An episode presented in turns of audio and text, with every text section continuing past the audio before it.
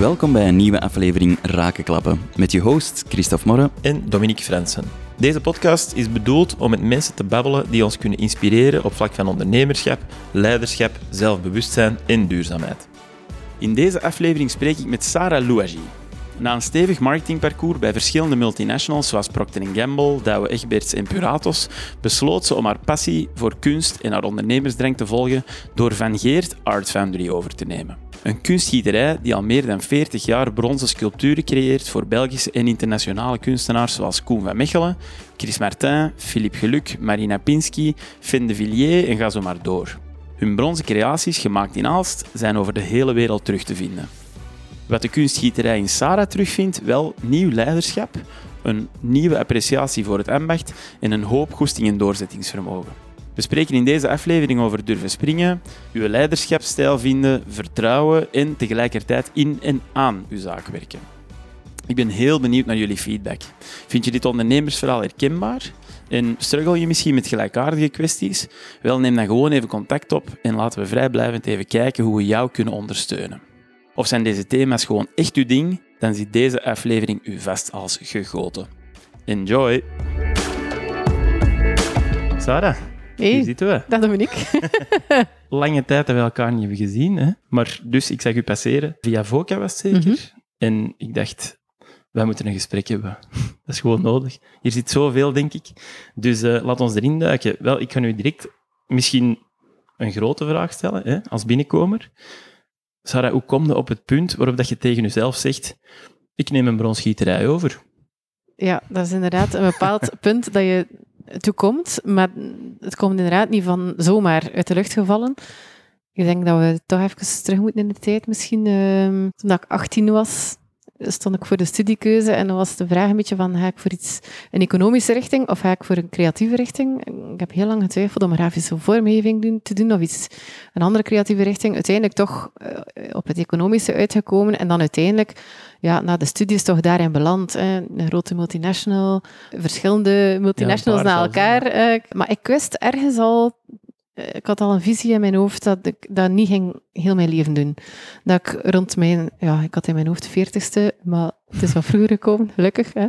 Dacht ik van, ik ga ooit nog iets heel creatief doen, zoals eh juwelen maken of zo, of ehm, een eigen lijn in, in mode of, of iets creatiefs. Ik kon, kon er nog niet de vinger op leggen wat dat was. En dan, ja, voilà, je zit bezig in je, in je corporate life, business trips en, en calls de hele dag door. En allee, pas op, dat was, dat was een altijd heel toffe jobs. Leuke collega's, internationale omgeving, heel dynamisch. Ehm, maar ja, het sluimerde toch wel om een keer iets voor mezelf te doen ook. Allee, eh, zelfstandig. En ja, er was nu en dan wel een keer een creatief ideetje, maar niet voldoende om een echte business case van te maken. eh. en dan ook niet de, de courage om echt ja, daar iets Belangrijk. mee te doen. Dus dan is dat maar blijven liggen. Tot op een dag dat ik echt letterlijk op een of andere banner in een e-mail klik. En dan kom ik op overnamemarkt.be, een, een website, denk, een, initiatief van Unizo met KWC en nog wat andere partners. Omdat er ja, in België zijn er zoveel KMO's van babyboomers die stilletjes aan op pensioen gaan. En die ja, liefst worden overgenomen of verder gezet door iemand. Anders ja, gaan we het zeker Ja. voelen in de economie. Dus dat is eigenlijk echt bedoeld om ja, die overdrachten te faciliteren. En dan daarop dacht ik, ah, ik ga een keer kijken, wat staat daar nu eigenlijk allemaal te koop? Zag ik dan een zoekertje voor eh, het gieten van non-ferrometalen. Ehm kon mij daar niet veel bij voorstellen. Ik dacht, Klinkt aantrekkelijk. ja, ik dacht, het klinkt als juwelen. Oeh. Ah, ja. Eh, dus ik klik. en ik dacht, oh, ik stuur een mail. Ik heb eigenlijk niet zoveel te verliezen. Dus eh, krijg ik niets van antwoord. Oké, fijn. Maar ik kreeg wel degelijk antwoord. En dan zo zijn we eigenlijk in dat parcours gerold. Heb ik dan de huidige eigenaar van de bronsgieterij leren kennen. Ja, ik moet toch ook al vermelden dat ik wel veel passie heb voor kunst. Dat Hmm. was ook wel ja, voor mij de grote aantrek- aantrekkingskracht van de bronsgieterij. Ik had ook geen schrik voor de technische kant, want ik had in mijn vorige jobs ook wel wat ja, innovatieprojecten geleid met productontwikkelaars, met ingenieurs, met mensen op de werkvloer. Dus ik wist, of ik dacht van, dat, dat, dat zal ik wel kunnen.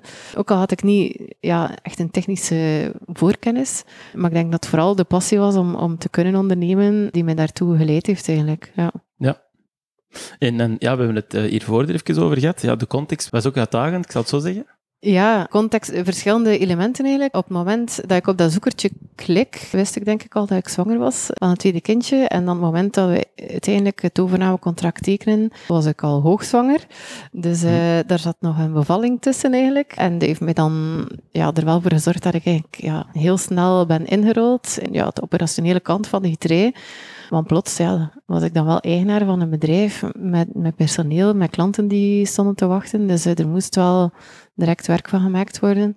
Maar uh, ik zag dat eigenlijk al zitten. Ik ben ook, denk ik, niet de zorgzame mama die uh, graag zes maanden nog geniet van haar babytje. Maar ik heb ook wel echt zin in veel actie en ik hou wel van een stevige uitdaging. Dus, uh, ja, twee babytjes, ja, zegt. Twee in één, inderdaad. Ja. Goed, je neemt dat over. Ik kom hier op dag één aan. Wat gebeurt er?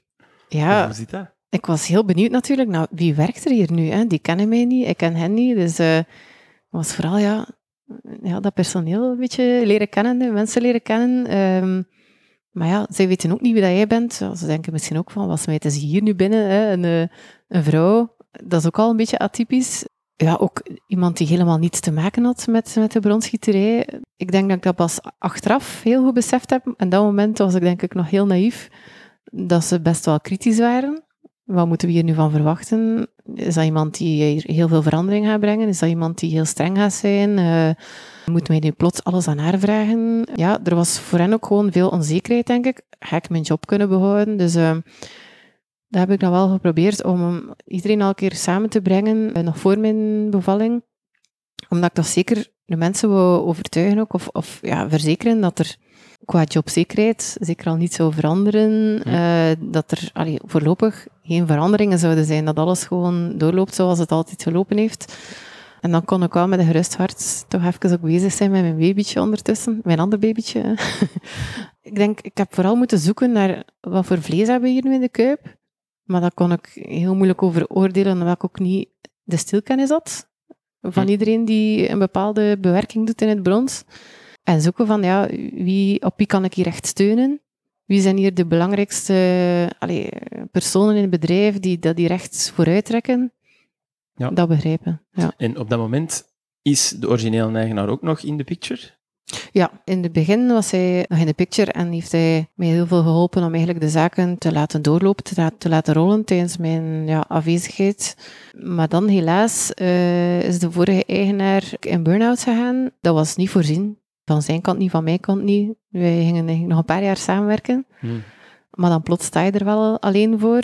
Dat heeft er wel voor gezorgd dat ik sneller vooruit kon. Dat ik me minder geremd voel, voelde, denk ik. Minder beoordeeld ook. Maar aan de andere kant, ja, je, je bent wel onzeker. Hè? Heel vaak zit je, zit je toch vast. We bellen wel nog altijd regelmatig hè, om toch wel vraag, vraagjes uit te wisselen en zo.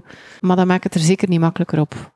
Als we het dan even over onzekerheid hebben, hè, dan moeten we misschien nog een klein stapje terug doen voordat je daadwerkelijk tekent, wat zijn zo die hoofdafwegingen dat je dan maakt? Wat is de weerstand? Intern voor jezelf, maar ook extern misschien ten opzichte van anderen? Ik heb daar misschien te weinig bij stilgestaan. Ik denk dat ik daar eigenlijk, ja, ik denk echt dat dat ook deels de zwangerschapshormonen waren, die, ik zat precies op een roze wolk, denk ik. Ik heb daar niet zo heel veel over nagedacht. Ik wist gewoon, dit is mijn droom. Als ik mijn droom wil realiseren, dan moet ik dat doen. En de rest, dan zien we dat wel. Oké. Afstand, werk doenbaar, financieel haalbaar, oké. Twee kinderen, oké, we hebben een beetje hulp in huis, dus check. Een man die mij volledig steunde. En ik denk dat dat heel veel doet. Dat geeft je zoveel vertrouwen als hm. je weet dat je partner erachter staat. En dat was het eigenlijk. Hm. Er straks zei er ook zoiets van, ja, ik was echt verliefd. Hè? Los van het feit dat je dus ook twee keer verliefd wordt, bij wijze van hm. spreken. Dus dat heeft eigenlijk veel gedaan voor u dan? Ik denk dat dat alles gedaan heeft. Anders had ik het waarschijnlijk niet overgenomen. Als ik alles had geweten dat ik nu weet, hmm. dan had ik het waarschijnlijk veel meer getwijfeld van, oeh, gaat dat wel lukken? En financieel, en, en kan ik dat wel? Uh, ga, ik, ga ik wel credibel zijn naar de klant toe? En, uh, en wat gaat het personeel van mij denken? En, zo. en daar heb ik in het begin helemaal niet bij stilgestaan. Ik zat precies vol vertrouwen. En eigenlijk was dat maar hoe ook. Anders denk ik niet dat ik het gedaan had. Oké. Okay. Schijnt misschien ook wel af op alles dat je doet hier, hè? Ja, ik denk dat je wel een zeker vertrouwen moet uitstralen. Hm. Ook al voel je dat binnenin niet altijd, omdat dat, ja, dat ondersteunt de credibiliteit. Mensen verwachten dat ook, dat als ze hier iets uh, laten gieten, dat het uh, perfect terugkomt. Hè? Ja. een mooi beeld. En oké, soms eh, loopt, het, loopt er iets een keer eh, niet zoals, zoals dat je wilt, maar we, we vinden altijd een manier om de klanten gelukkig te maken. Dus eh, Ja, en ik kan me ook voorstellen dat je zelf misschien in het begin niet per se een juist beeld hebt van wat is perfect. Zeker met de techniciteit Ja. hier. heel moeilijk. Zeker omdat ik zelf nog niet voldoende kennis had erover. Om te weten van, ja, is dit, is dit beeld perfect gemaakt? Of kan het nog beter? Dat heb ik echt moeten leren. En dat, is, ja, dat blijft nog altijd. Hè. Want elk beeld, is ook anders. Hè. En elke kunstenaar interpreteert ook eh, zijn werk anders. Hè. Sommige kunstenaars willen net een niet afgewerkte look, een ruwe look. En anderen willen net dat iets perfect is, zonder dat er nog enige oneffenheid in dat beeld zit. Het is ook vaak een kwestie van interpretatie en de verwachtingen van je klant goed te begrijpen. Hm, hm, hm. Je komt dan met dat team en ja, je hebt de zaak overgenomen, dus de facto is er eigenlijk de leider. Mhm. Tegelijkertijd, ja, qua kennis niet, qua inhoud misschien ook niet. Hoe houden dat wel duidelijk?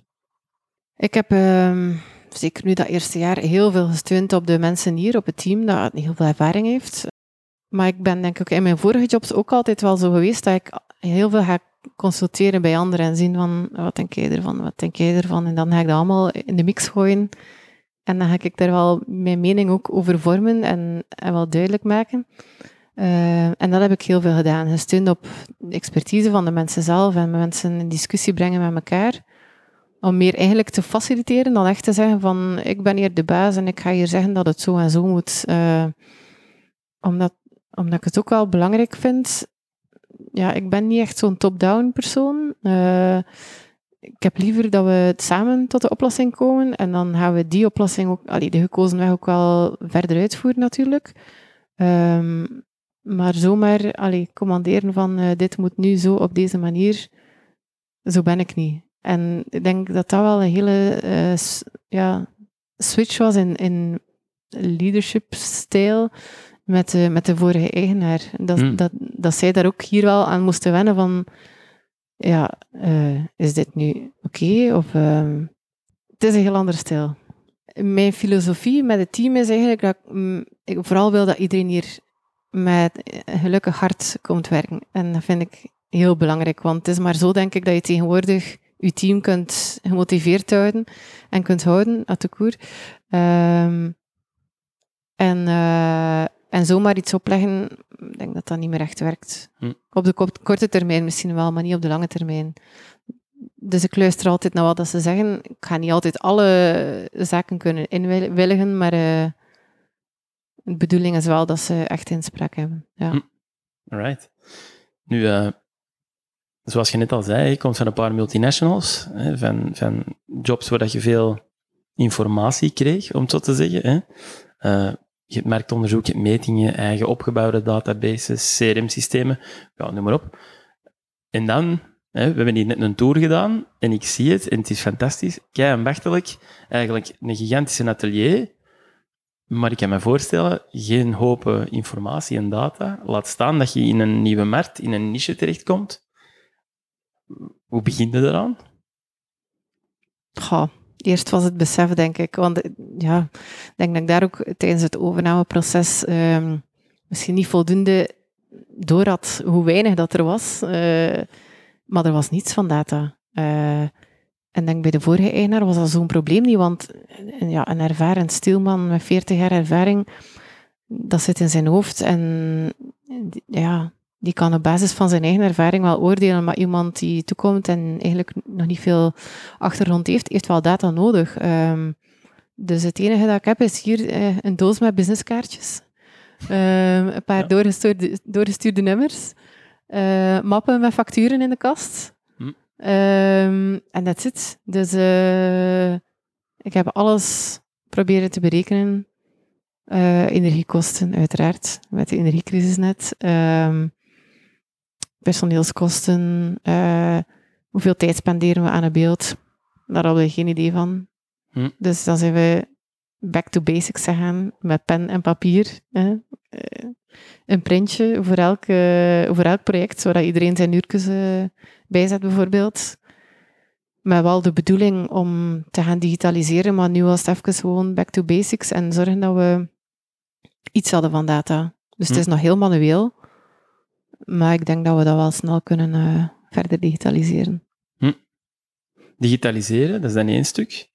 Eh, ik herinner mij ook dat je aan het zeggen werd van ja, qua veiligheid ook niet, niet evident. Ja, dat is voor ons eh, een grote prioriteit.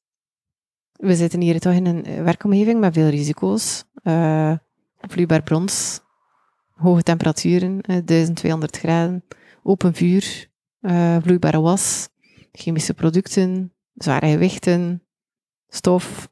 Hm. Ehm, dus ja, dat is wel best eh, een werkomgeving met veel risico's. Dus, eh, en, en ik wil niet elke nacht wacht- wakker liggen van, ja, ik hoop dat er morgen niets gebeurt.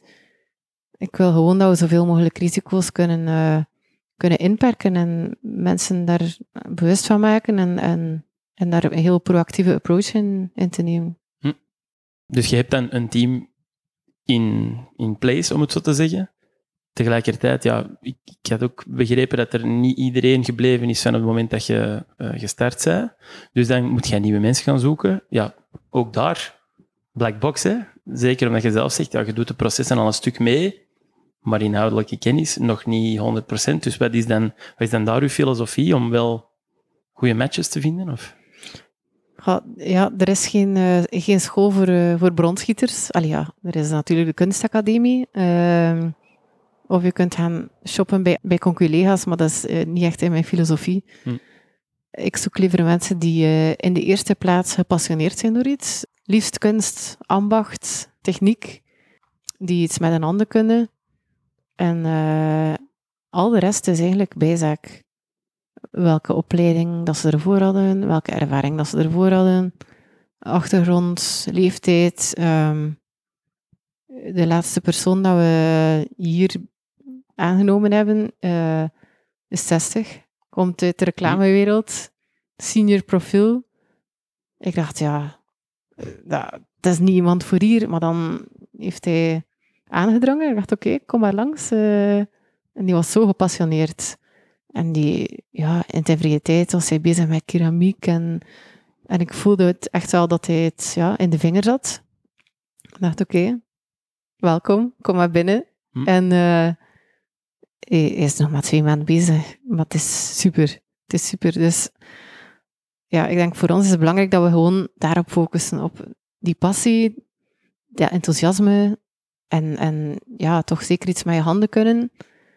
En voor de rest proberen ze gewoon intern eh, alles op te leiden. Hetzelfde met een ander meisje dat hier eh, gestart is. Uit de, uit de, heb ik gevonden tijdens de open deurdag van de kunstacademie. Ik was kortzachtig op zoek naar een, een snelle hulp. En eh, ik heb haar heel toevallig dan ontmoet. En ze is 19, dus ja, we hebben hier heel wat verschillende leeftijden ook. Ja. En ze doet dat ook ongelooflijk goed. Dus tot nu toe heb ik eigenlijk proberen mijn buikgevoel te volgen en is dat wel geslaagd. Ja. Hm. Cool. Ja. Ik vind, ik vind het tof hoe dat je het zegt van, ja, ik heb die dan gevonden. Hè. Ik denk dan direct zo, ja, je komt dan uit eh, een corporate omgeving waar dat je heel vaak, ik weet niet of dat in uw geval zo was, maar dat je wel heel vaak binnen een heel duidelijk kader dingen mag doen. En vanaf dat je daar voorbij gaat, is het al van iemand anders, om het te zeggen. En dan kom je in een omgeving van ondernemerschap. En plotseling is alles dat je kunt bedenken mee van u, bij wijze van spreken. Hoe zijn er daarmee omgegaan? Goh, ik denk dat het misschien wel al een beetje in mij zat ook, ook in het, in, eh, in het bedrijfsleven. Om wel wat meer initiatief te nemen dan een ander en, en wat durven verder te gaan en buiten de lijntjes te gaan. Maar om maar een voorbeeld te geven, eh, om nog een beetje voor te gaan op dat, die vacatures. In een groot bedrijf ja, is het eerst vragen en toestemming en, en opstarten met HR enzovoort. En, eh, en hier heb ik gewoon zelf beslist, eh, ja, ik heb echt nog iemand nodig, want het is hier, we zijn hier met veel te weinig.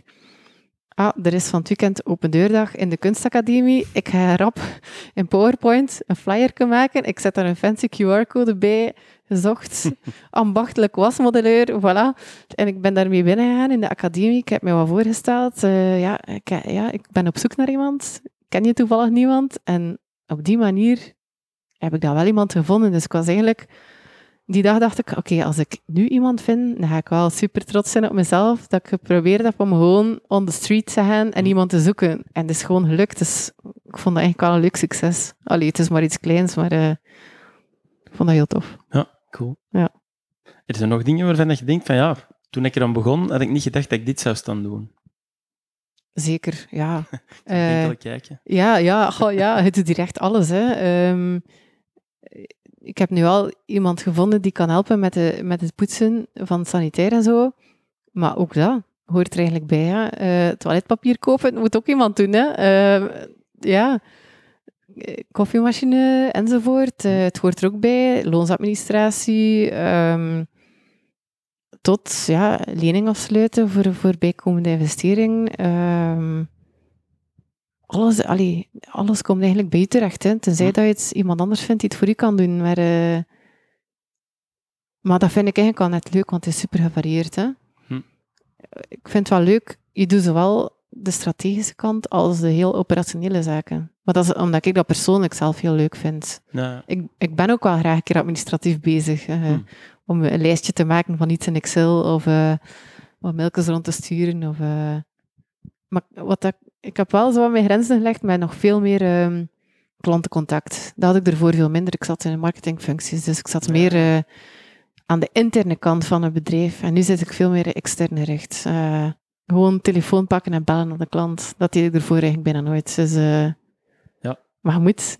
Je moet. En ik vind het wel leuk ook. Ja, dat is ook een interessant, want ehm, ja, het bedrijf bestaat toch al een tijdje en heeft toch ook al echt een reputatie opgebouwd. Hè? Als ik zie met welke kunstenaars dat jullie werken en zo, dat zijn niet de minste. Hoe is dat voor die klanten voor ineens te merken, ah, er staat iemand anders achter het roer? bepaalde klanten reageren heel enthousiast. Oh, tof. Die vinden dat een leuk verhaal ook om te zien dat de sector vernieuwt. En, en een vrouw dat nog wel, wauw, dat is leuk. Ehm, en er zijn natuurlijk ook klanten die denken van, ja, oké, maar wat wil dat zeggen voor mij, voor mijn producties hier? Eh, gaat dat wel allemaal goed lopen? Eh, en dat vraagt toch wel wat tijd om, ja, om het vertrouwen te winnen van mensen. Eh, maar dan, daarom dat dat zo belangrijk is, dat al die projecten eigenlijk heel vlot lopen. En niet alleen het eindresultaat, het beeld- zelf, maar ook de communicatie er rond, Hm. de timings dat je communiceert.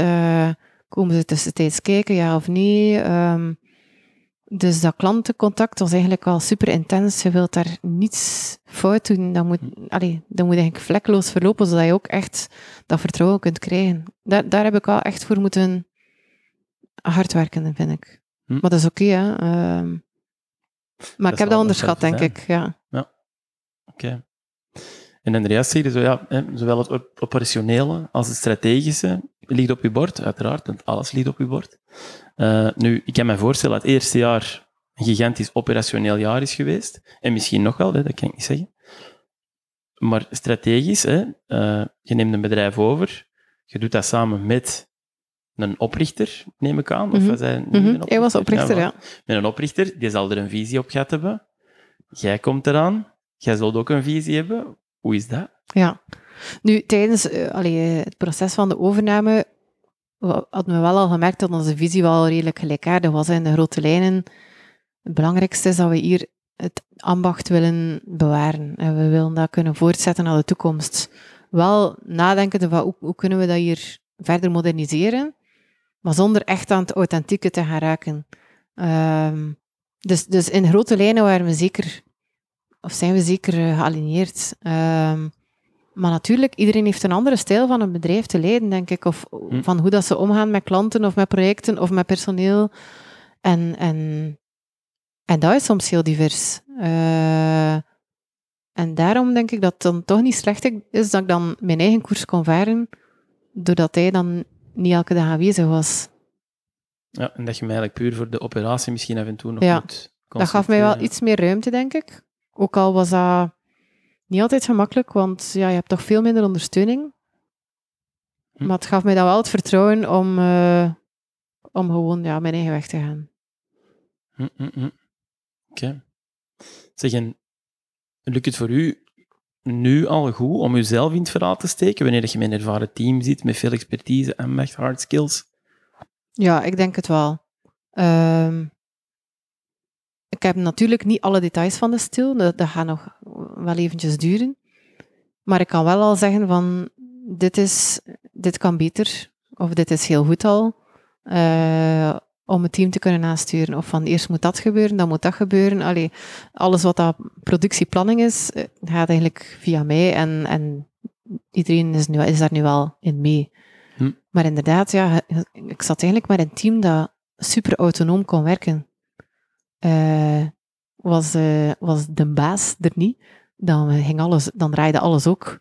Hm. Dus ik ben ervoor ja, nooit gemist geweest ook. Dus ehm, ik moet inderdaad, ik heb een beetje moeten zoeken naar mijn eigen, eigen plek, maar ik heb die dan ook wel ingenomen. En er wordt nu ook wel een duidelijke planning gevolgd van welke beelden worden eerst afgewerkt, dan daarna. Ehm, ja, waar ligt de, hoe hoog ligt de, de kwaliteitsdrempel? Ehm, dat, dat probeer ik toch zoveel mogelijk zelf in te vullen, ja. Je bent zelf ook in opleiding, heb ik begrepen. Ja, ik vind dat eigenlijk, en ik had dat eigenlijk ook beloofd, zelfs aan het team, dat ik in elk atelier zou meewerken.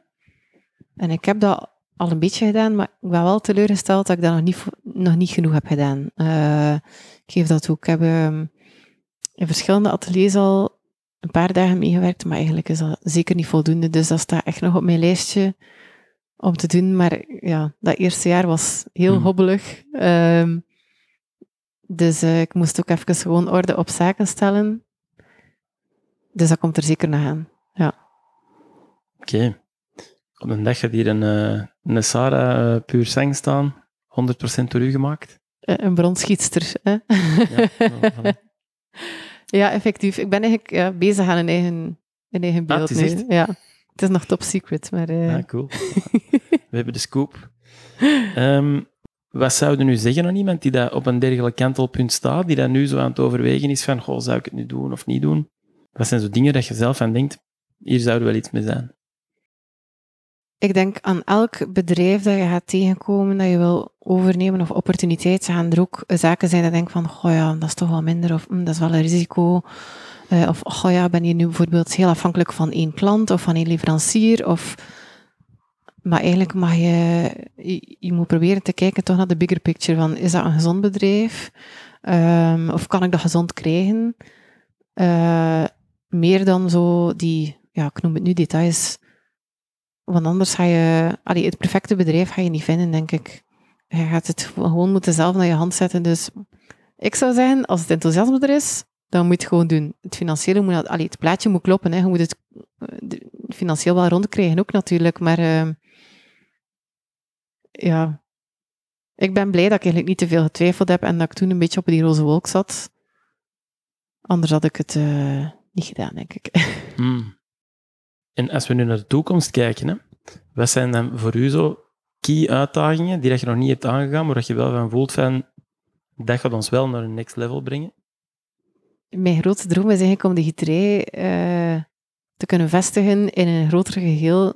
Ik zie dat een beetje als in een eh, oud industrieel pand, waar dat wij als atelier kunnen zitten, maar eventueel met, een, eh, met andere ateliers samen, met andere disciplines samen, of met een deel exporuimte of een deel beleving. Ehm, dat kan horeca zijn, dat kan van alles zijn. Dus ik zie het eigenlijk nog een stukje groter.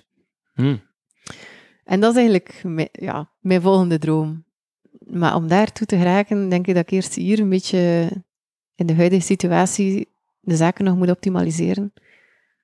Maar ik ga op een bepaald moment wel echt werk moeten maken van die droom en beginnen eh, zoeken naar waar ligt dat ideale pand. Hmm. Ja. Is dat het, het pand?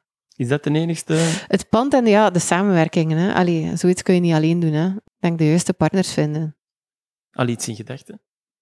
Nee, maar voorstellen zijn welkom. Van, kun- van kunstenaars of andere kunstminnende mensen die, eh, die er iets in, in zien. Maar ik denk, het kan zich pas realiseren als ik erover begin te praten. En, eh, en dan zien we wel. Maar ik zou dat toch, dat zou ik nog wel graag rea- realiseren, ja. Wat zijn zo de eerste dingen die nu getackeld moeten worden? En wat zijn zo de grote chunks die nog op je bord liggen? Ja, er zijn nog een paar sappige inventarisatie van alle onze mallen. Dus ja, om een bronzen beeld te maken heb je eerst een, eh, een negatieve mal nodig. We hebben eh, hier de grot van Alibaba in onze zolder. met, uh, ik weet niet hoeveel mallen, uh, die we keer allemaal moeten inventariseren. Dus dat is een mooi werkje. Ehm, we zijn eigenlijk ook de ateliers aan het heror herorganiseren. Meer structuur, meer organisatie. Um, dat zal ervoor zorgen dat ze ja, iets wat efficiënter kunnen werken. Zonder dat dat hier een fabriek wordt natuurlijk. Blijft een, een, een atelier, een ambacht. En, uh, en zorgen dat de kennis goed doorstroomt ook. Um, dat de nieuwe mensen die erbij gekomen zijn optimaal kunnen leren, dat de kennis wordt doorgegeven aan de volgende. Ja. Wat betreft die kennisoverdracht, daar hebben we het ook kort over gehad. Zijn er dingen waar je op kunt... Hoe pakt je zoiets aan? Want ja, opnieuw, je hebt zelf die kennis niet per se. Van je mensen weten misschien ondertussen wel een beetje hoe dat die in elkaar zitten en wie dat wel weet. Tegelijkertijd, ja, mensen opleiden, dat kost ook geld. Zijn er dingen dat je op kunt rekenen of dat je, dat je gebruikt om die twee profielen die er nu zijn, die wel enthousiast zijn enerzijds, ook wel naar een aanvaardbaar niveau te trekken? Ja, de, de, de minder ervaren mensen staan wel meestal bij een meer ervaren persoon, dat ze ook ja, echt dagelijks daarvan kunnen leren. Nu, komende vanuit hè, die corporate uh, environment, dacht ik van, nou ja, we moeten eigenlijk gewoon hier alle processen die er zijn in kaart brengen en gaan neerschrijven en zorgen dat we dat allemaal weten exact welke temperaturen, gewichten, maten, uh, tijden, dat we dat allemaal registreren en ja, zo kunnen we dat allemaal bijhouden. Maar ik begin meer en meer te beseffen dat dat... Ik weet niet of dat, dat gaat werken. Uh, want de mensen hier, die lezen geen manuals en die, die, die doen het gewoon heel hands-on op de werkvloer. Uh, dus denk ik dat gewoon elke dag kunnen leren van iemand anders hoe dat zij het doen, dat dat eigenlijk de manier is. En we hebben eigenlijk toevallig nu gisteren al een keer twee mensen geshuffeld van atelier. Dus dat ze een keer kunnen meewerken met iemand anders die eigenlijk een andere taak doet, maar waardoor dat zij in hun eigen job ook alweer kunnen zien van, ah ja, maar daarna moet je nog die en die stap doen op dat beeld. Dus ik, voor mij is het dan belangrijk dat ik iets op, die, allee, op een andere manier doe, zodat zij daarna minder tijd verliezen met iets te retoucheren of zo. Hm. Dus uh, dat zorgt voor heel veel nieuwe inzichten. Dus denk mensen af en toe een keer uit hun normale werkomgeving hm. of atelier halen en in het andere atelier zetten, dat we daar veel kunnen uit leren. Ik, hoor hier, ik hoor hier heel veel um, vertrouwen versus controle. Zo, hè? Manuals, dat is controle. dat is, mhm, mhm. Dan hebben we het straks staan, dan staat het in het boekje. Je moet gewoon regel per regel volgen. Tegelijkertijd hoor ik u wel heel hard zeggen van ja, zo zijn mijn mensen niet. En misschien hebben die al gewoon meer kennis dan die manual, bij wijze van spreken. Dus ik hoor er ook wel heel veel vertrouwen, want ja, mensen van het departement wisselen, ja, gaat dat goed komen en zo? Wat maakt dat je dat vertrouwen kunt hebben? Dat vraagt wel tijd natuurlijk, hè? maar inderdaad, in het begin ja, kun je maar denken aan, ik ga dat hier strak in de hand houden en controleren. En, uh, want dat is de gemakkelijke manier, of de, in theorie toch, hoe dat je zaken kunt uh, in een goede, goede banen leiden. Maar uh, ja, als je mensen niet mee hebt, dan, dan, dan lukt dat niet. Hè. Als je niemand iets, een blad leest eh, of iets opschrijft, dan, dan gaat dat niet werken natuurlijk. Dus dan ja, heb ik wel ja, echte mensen leren kennen. En, en je moet er wel regelmatig ook wel aanwezig zijn hoor, in elk atelier. En, en dan hoor je een keer hoe dat er iemand iets uitlegt aan iemand anders en, en hoe dat ze iets doen. En dan kun je zo wel proberen een beetje bij te sturen. Ja, ik vind dat nog altijd wel een moeilijk proces hoor, om echt te zien van, wordt nu alle kennis doorgegeven of, of, hm.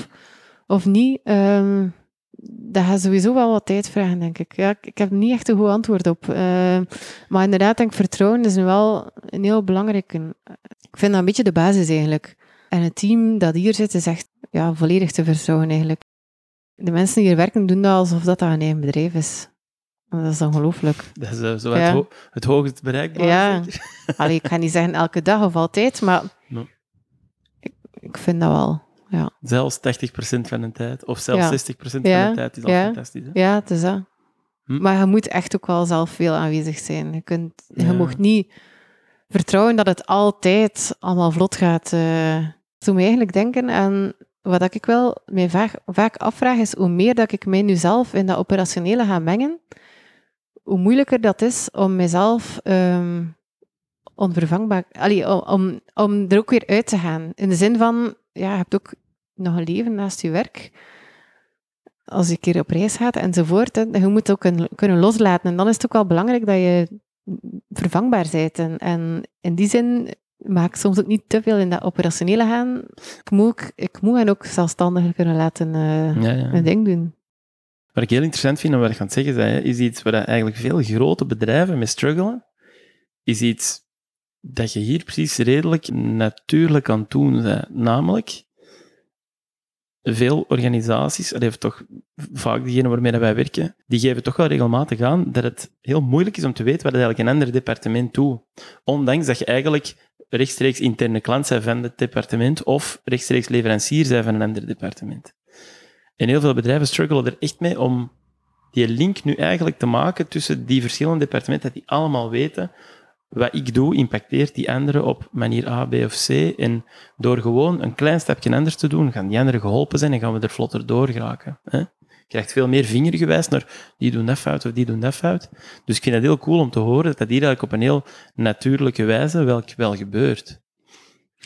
Het is ook makkelijker. Allee, ik denk wel dat het makkelijker is. Eh, Het eerste dat ik 's morgens doe, is mijn werkschoenen aantrekken en dan ga ik langs in elk atelier. Ja, ik zeg het, je hebt hier eh, stalen typen aan. Ja, dat is toch iets anders dan mijn hakken eh, Ja. vroeger.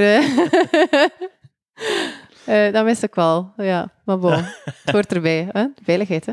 Hm. Ehm, nee, inderdaad, overal uh, doen. Je ziet al direct, eh, wat zijn de eerste uitdagingen waar dat ze mee zitten, vragen die al direct komen. Ehm, en dan gaat je zo van atelier naar atelier. En het is, het is dus makkelijk om eigenlijk door elk atelier te gaan. Ja, op een uur heb je je tour gedaan en zijn alle vragen beantwoord. En eh, ik kan ook makkelijk zeggen van, ga maar een keer gaan horen bij collega die of die eh, in een groot bedrijf. Ja, ik kan me inbeelden. Het is niet zo makkelijk om zomaar in productie binnen te stappen als marketeer, omdat je een keer wil zien eh, hoe dat ze daar dat product aan het maken zijn. Maar aan de kant, het, het moet eigenlijk wel mogelijk zijn om, als je wat meer intrapreneurs hebt in, in grote bedrijven, Hm. die inderdaad zeggen van, ik ga hier een keer ehm, op de maandag, maandagmorgen, een keer niet op mijn bureau starten, maar ik ga eerst eh, een keer een tour doen op bedrijf en eh, ik ga een keer gaan babbelen met verschillende, verschillende mensen waar ik eigenlijk anders niet, eh, niet veel mee te zien heb. Gewoon met je ogen gaan stelen. Ja, om zo te zeggen. Ja, Ja, dat zul jij wel veel moeten gedaan hebben uh, afgelopen jaar. ja. Ik, ik, ik, ik, heb me vaak de vraag gesteld de laatste tijd van, ja, wat heb ik nu eigenlijk dat ik kan gebruiken van mijn tien jaar ervaring in, in die grote bedrijven en Want- grappig. Dat was letterlijk mijn volgende vraag.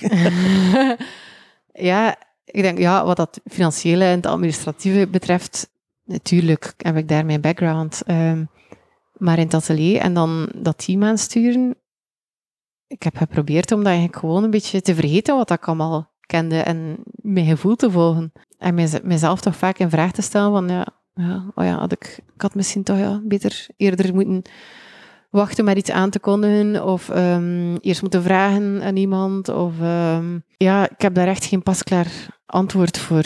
Wat ik super interessant vind, is dat je zegt, ik heb dat exact zo ervaren.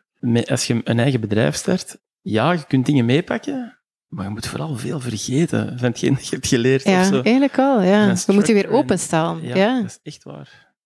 Want, want ik zat echt wel in dat corporate stramien en dan kom je hier toe en dan denk je, ah ja, en dan kun je een keer dat invullen en nog een template. En, en dan kijken de mensen naar je van, maar wat komt zij nu af?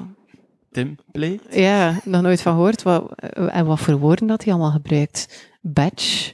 En ik, ja, dus dan dacht ik, oké, ja, even pff, vergeten, inderdaad. Al die andere dingen vergeten en gewoon back to reality en proberen de taal te spreken van, van de mensen die er al zo lang werken. Ik denk dat je echt wel moet ehm, openstellen om te leren en om je nederig op te stellen en dankbaar te zijn dat mensen nu heel veel willen uitleggen en willen je zaken aanleren. Als je er juist aan het zeggen waart van, ja, aan zich, profielen vinden met kennis is al moeilijk, dus we moeten dan vooral gaan op enthousiasme en zin en goesting, dat soort dingen. Ja, dan denk ik ook wel direct aan, ja, hoe houden dan ook de mensen die dat je hier hebt? Hè? Want één, ze zullen misschien wel gegeerd zijn, hè? het zij bij collega's, het om het zelf ergens te gaan doen, weet ik veel wat. Hoe, hoe, hoe pak je dat aan?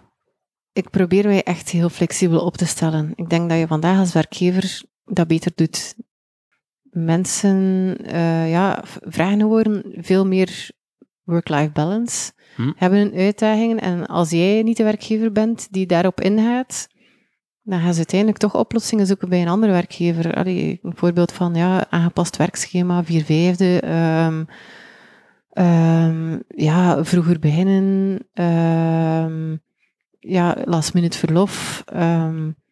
en, en daar probeer ik mij wel echt flexibel op te stellen, maar ik vind wel, flexibiliteit gaat altijd in twee richtingen.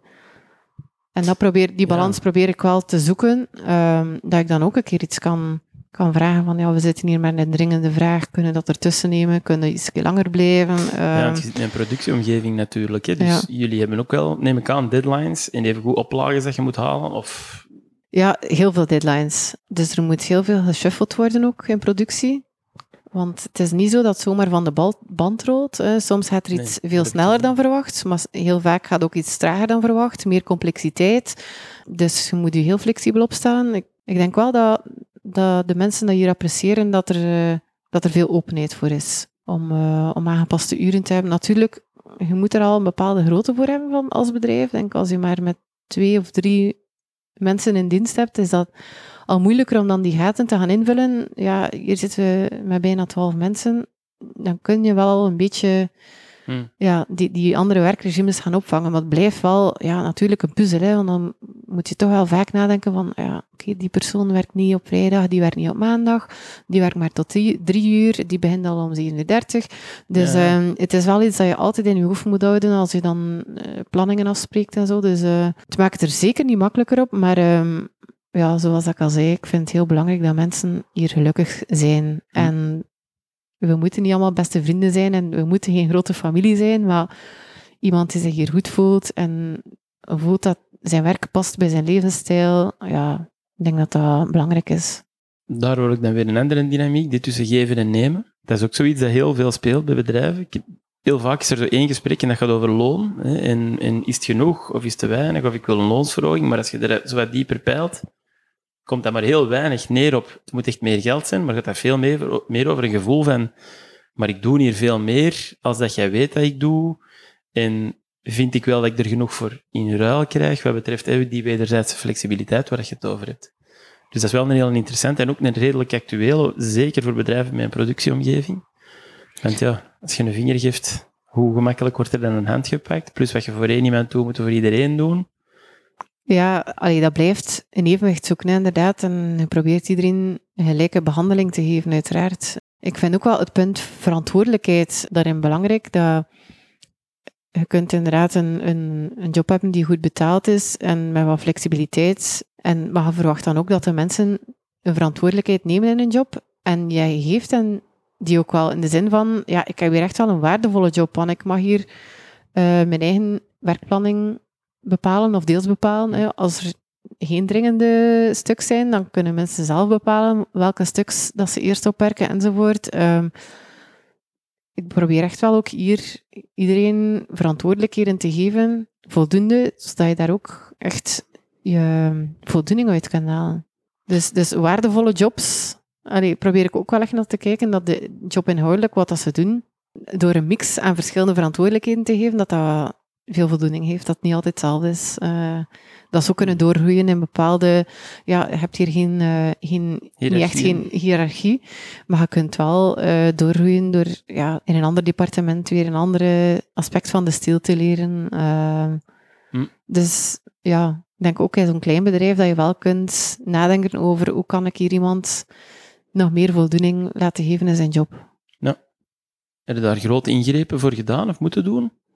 Dat, het is een beetje organisch gegroeid eigenlijk. Ik denk opnieuw op basis van vertrouwen. Als je dan ziet dat iemand iets heel goed doet, dan begin je daar ook weer over na te denken van, ja, tja, die persoon zou misschien ook iets anders goed kunnen doen.